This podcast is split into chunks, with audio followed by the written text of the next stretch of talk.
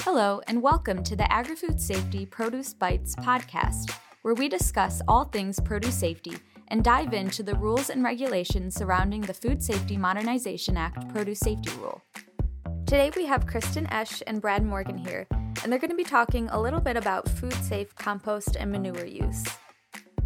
My name is Kristin Esch, and I'm the produce safety specialist with the state of Michigan. Um, I work primarily to deliver education and outreach regarding the produce safety rule to farms.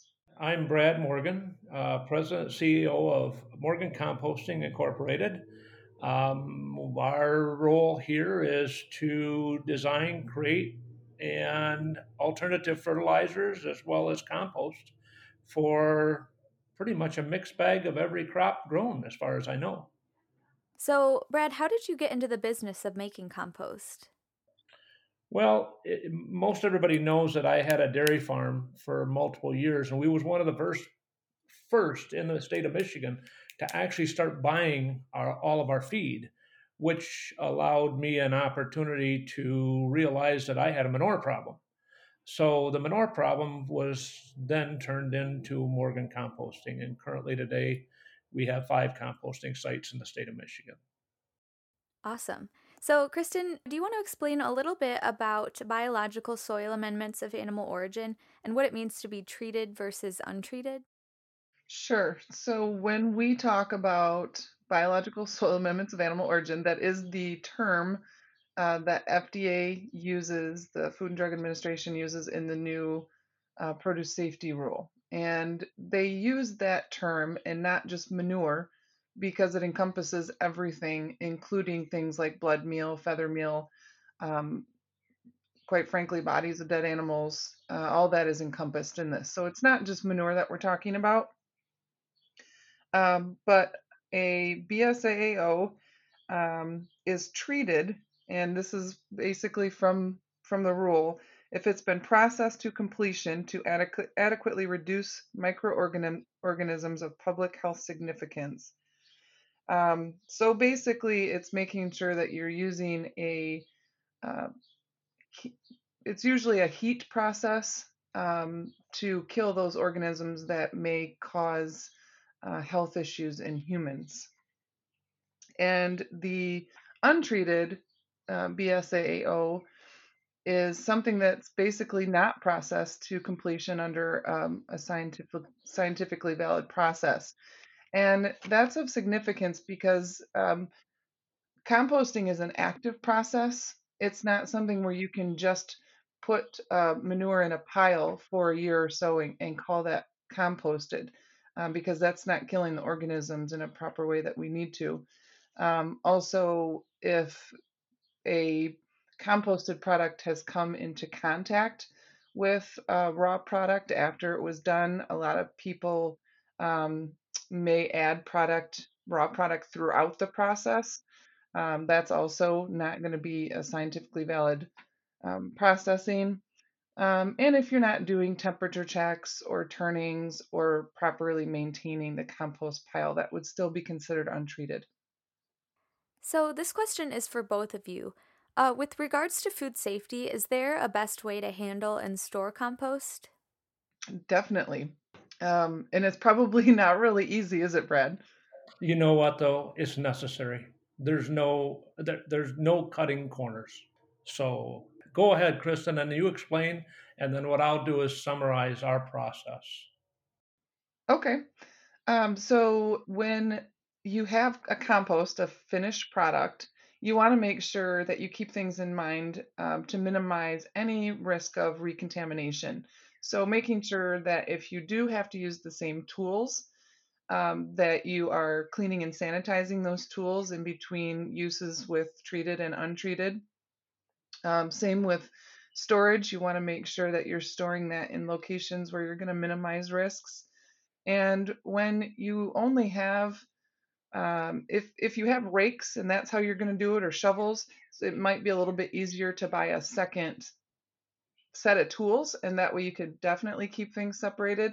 But if you have larger equipment, as maybe one bobcat or something, that'd be very difficult uh, to make sure that you're that you're keeping things clean. Difficult but doable. So you want to make sure that you um, separate tools and and making sure that you're keeping things cleaned and sanitized in between use.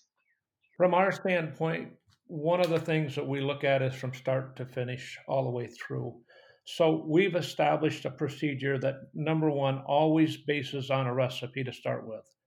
From there, then there's a procedure, and we've adapted it for all of our operators to basically have a hand handheld device that they can answer specific questions as far as what their operational procedure is.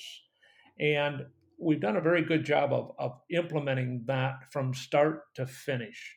But as Kristin's talking about, is for us, one of the things that I think a lot of composters or people miss is even if you have 100% efficient equipment, there's always touch points in a compost operation that are overlooked or forgotten. Mm. One is that bottom one inch of material at the bottom of a compost windrow that if you don't manage properly or flip or re, can reincorporate, we have found that there is a potential for contamination within that system. The other is the ends of the windrow where they taper off. Sometimes the moisture will dry out so much that you actually dry them out and they don't actually hit temperature. So you have to constantly be folding them back in.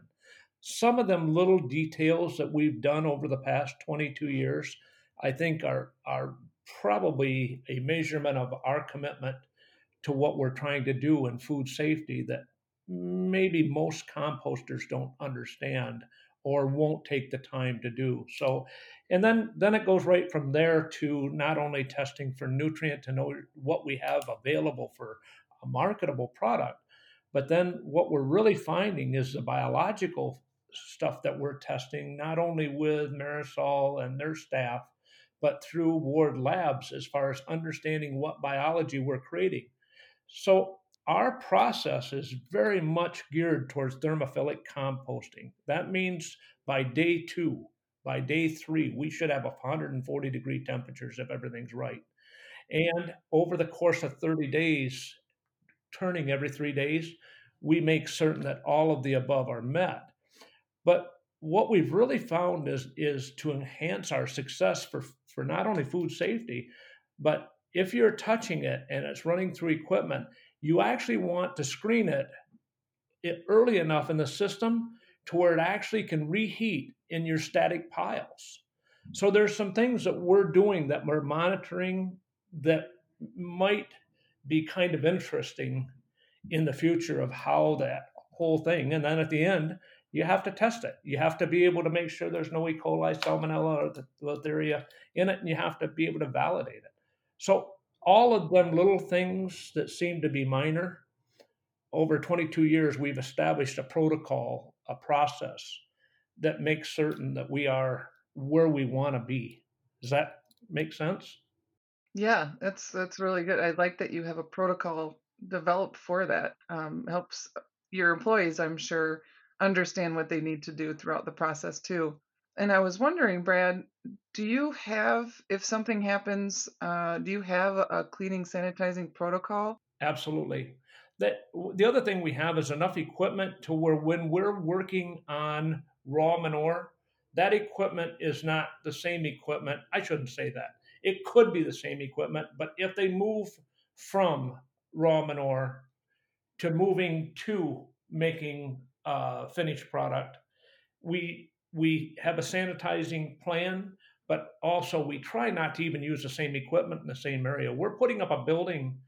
Uh, I don't know if you knew it, but we're putting up a very large building, 120 by 250, and it is specifically for that type of a situation. So there's constant progress being made within our system that that should allow more opportunity for us to do the right things all the way through. I don't know if I answered your question, Kristin. Did I? Yeah, you sure did. Thank you. Oh, I okay.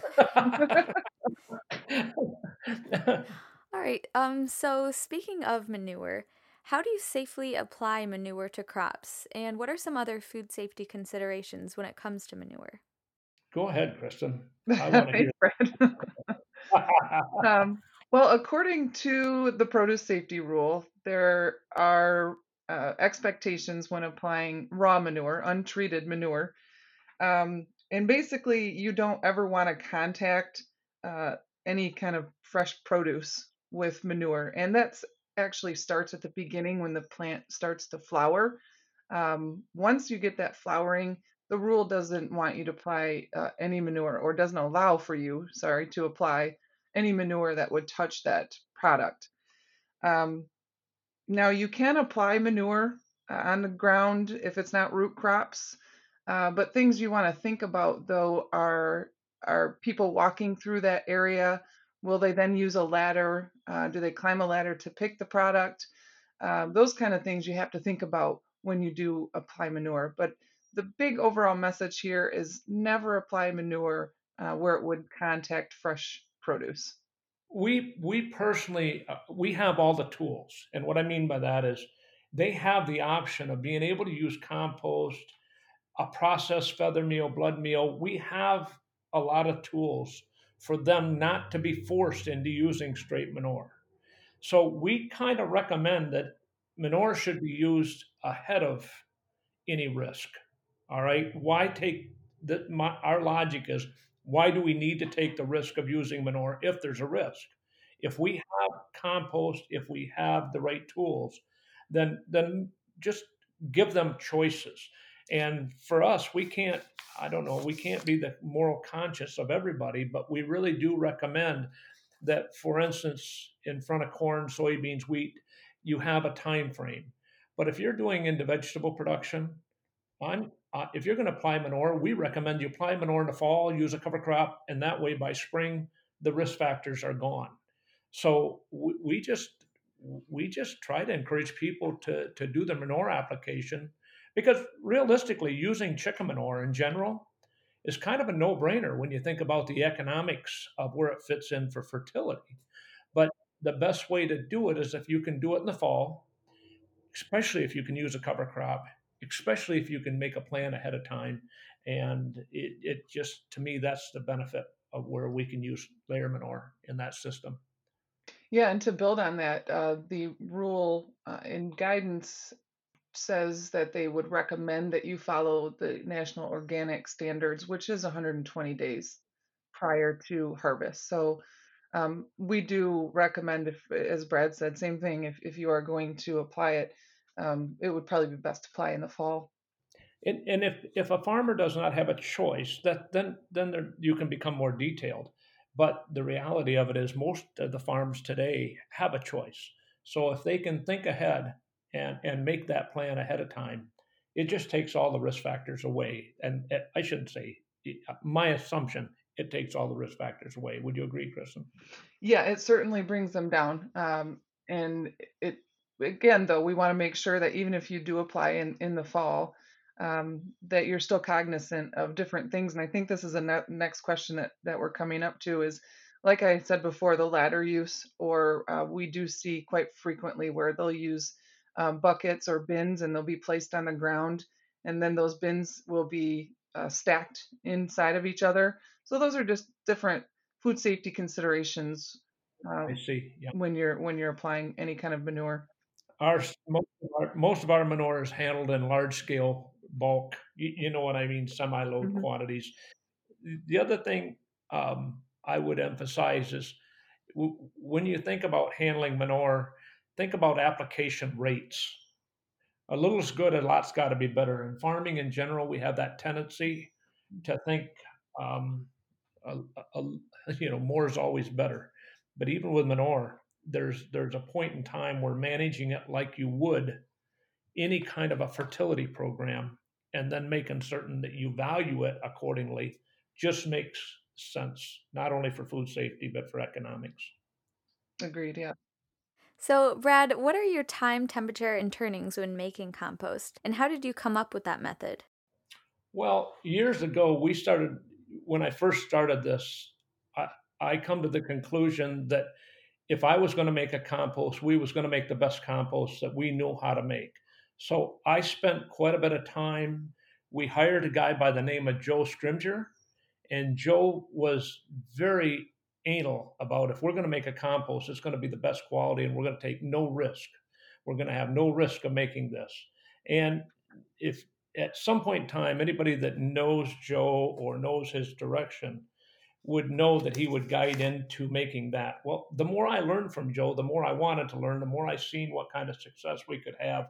We, we became very adamant about developing the very best products that we could. So we immediately started out by doing thermophilic compost. And I went to a seminar in, in Illinois with Edwin Blosser. And we've kind of taken that to the extreme. I will not deny that. We're very anal about every detail. But I think if we're going to be focused on recycling, if we're going to be focused on composting, if we're going to be refocused on making certain that we're utilizing all of our resources, they have to become a product. They can't just become a throwaway. How do we get rid of it? How do we throw it in a pile and make it disappear? So once we got to the point where we started making compost, we just automatically implemented a every three day turning cycle. We automatically implemented a temperature, a CO2 meter, you know, all of the tools to make certain that we was doing everything we knew how to do. And today we've actually modified that and now we've brought it in because as you get bigger, what happens is you're you're counting on your employees to do things right too. So for us, we had to implement a procedure that the employees could follow and then it had to measure up to the economics of, of how we was going to make it happen. So then, Kristin, what does the FSMA produce safety rule have to say about time, temperature, and turnings? So in the produce safety rule, there's actually two types of composting processes that is, that is actually codified within the law. Uh, the first one is the static pile, but when we talk about static, it still is um, an active process. It has to be oxygenated. Um, it, the temperature must uh, come up to a minimum of, of 131 degrees Fahrenheit for three consecutive days, um, then allowing for a curing process.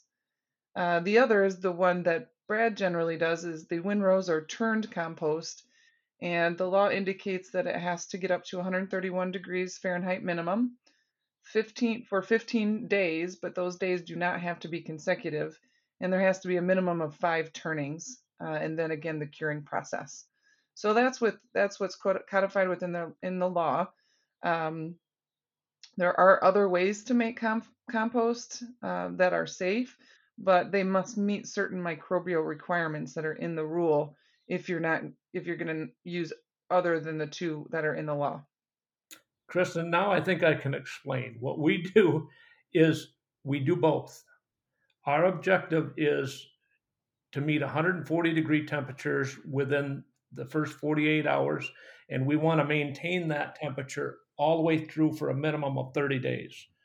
Oh, wow. In that 30 days, we will flip the base of the windrows, tuck the ends into all of. So we have documentation on all the windrows, and we have, I'm going to say, a minimum of 10 to 15 turning times, depending on the materials and what we're doing. And then what we do is we run it through a screening plant, and then we put it into a static pile for curing. And that temperature will also go back up to 140 degrees, and it will slowly break down to the point of 120, 110, and so forth. So we're what we found is our fungal activity really don't start because now we're getting mycorrhizal fungi within the, the system, but we're getting most of that in the static pile after the thermophilic process. So there are some things that we're actually able to test now that we're seeing. So in a roundabout way, Kristin, we've used we we actually use both processes. If that makes any sense. Mm-hmm. Yeah, it does. I, I have one more question for you, if you don't mind. Do you guys use any biosolids?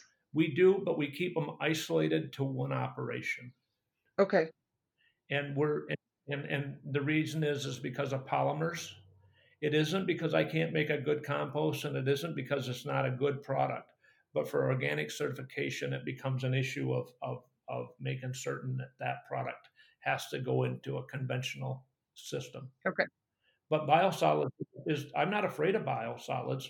And I think it's going to be something that's going to have to be part of the long term plan. So I don't know what you, what your thoughts are on that. I'd love to hear them. But I think biosolids is something that could be utilized in this source. But I think we've got to either learn how to adapt the polymers to fitting the organic certification, or we have to isolate them into a place where that we know where they're going to be ending up. Yeah, I so I worked in the livestock industry for quite some time before this, and uh, so I don't consider manure or biosolids or anything a waste. To me, they're a good organic product that that needs to be utilized, and you can use uh, biosolids in uh, fresh produce production. But like you said, we need to make sure we're doing it doing it in the best, safest manner possible.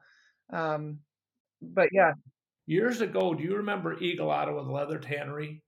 One of the very first composting operations that we worked with was over in Walkerville, and they did all the biosolids from Eagle, Eagle Ottawa Leather Tannery. Now, since then, they've shut that operation down. But we was exposed to doing that process and working with that company for quite a few years, and we learned an awful lot on composting biosolids. But there's just enough gray area in biosolids that we want to know where they're coming from, what they're about, and and we want to make sure that they're we don't jeopardize our marketing and our how do I word it image per se. Yep. Yeah, well, it's perception. Biosolids have a bad absolutely. bad perception. Yep. So we're very cautious of what we take, where we take them, and how we handle them. But I would love to share what we're doing with you, and eventually, I think it could be used into most any kind of operation.